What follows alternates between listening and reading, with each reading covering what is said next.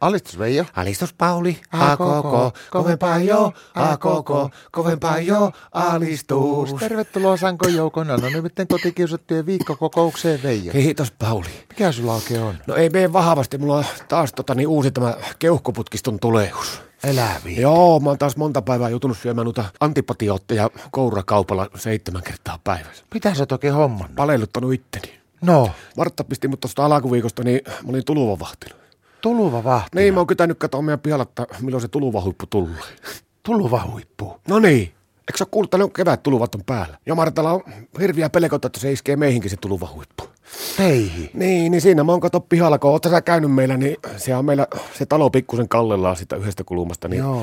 Mä oon siinä nurkassa istunut kolme päivää, yötä päivää kumpparittilassa ja kurahusut ja pelit ja vehkeet. Ja tota, niin oottanut, että jos se tuluvahuippu tulee, niin ei tuu ainakaan pirttiin sisään. No, miten sä oot varastautunut? No mä katsoin uutisista, miten ne palomiehetkin tekee, niin täällä on muovia ja hiekkaa ja kaikkea, niin mulla on Martan vanha viinakaupan muovikassi ollut siinä ja sitten kävin lähikaupasta hakkeen kissahiekkaa, sehän imee kanssa aika hyvin, niin mulla on ollut ne koko ajan siinä lähtövalmiusta, alkaa tuluhuippu tulee lähelle, niin mä pistän se kassi siihen seinään vasta ja heittelen ne hiekat päälle. Ja teinhän mä semmoisen pikku varmistuksenkin sitten ne 30 metrin päähän.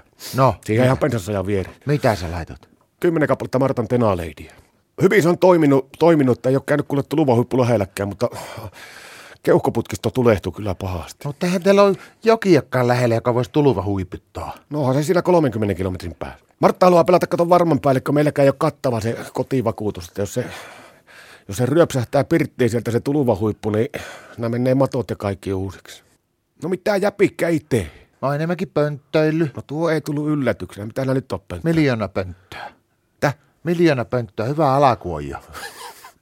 Mikä ihme miljoona pönttö? Eikö se ole kuullut sellaista miljoona pönttö hommasta, niin pitää noille, noille maahanmuuttajille ja paluumuuttajille, niille pitää olla koteja, niin me ollaan alkanut niitä tekemään hulluna, kun Martta soitteli, pitää pitää huolta niistä. Nää Osaaks itse tehdä niin? niitä? Oho, osaa Veikko sitten kuule.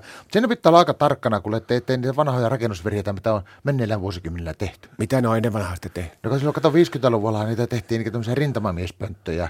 Ja ne on ollut aika hyvin kestänyt. Silloin meidän naapurimettässäkin yksi semmoinen, johon ei ole tehty remonttia vielä ollenkaan. Mutta sitten kun oli 60-luvulla, se oli 60- ja 70-luvulla, niin se oli aivan pöliää hommaa. Silloin kun on tehty näitä kato tasakattopönttöjä, niin eihän se Suomen olosuhteisiin niin tuommoinen tasakattopöntö, niin eihän ne kestä mitään. Lumikuormat ja veet tulee kuule sieltä, ne menee pilalle ja homehtuu aivan välittömästi. Ja nyt mä keksin sen, että minkä takia noita kottaraisiakaan ei ennen ollut vuosikymmeniä. No kato, homekämpissä asuneet siinä, niin eikä ne nyt tuu takaisin asumaan niihin surkeisiin majoihin. Tai joko niihin sun pönttöihin noita paluumuuttajia sitten tullut? Ei ole tullut vielä, ja mä oon nyt tekemään semmoista, vähän semmoista isompaa pönttöä. Kato, että se urpiainen tuo niin poikasensa siihen, niin siinä pitää olla pikkusen jykevämpi se pönttö ja isompi reikä, että mahtuu sisälle. Alistus.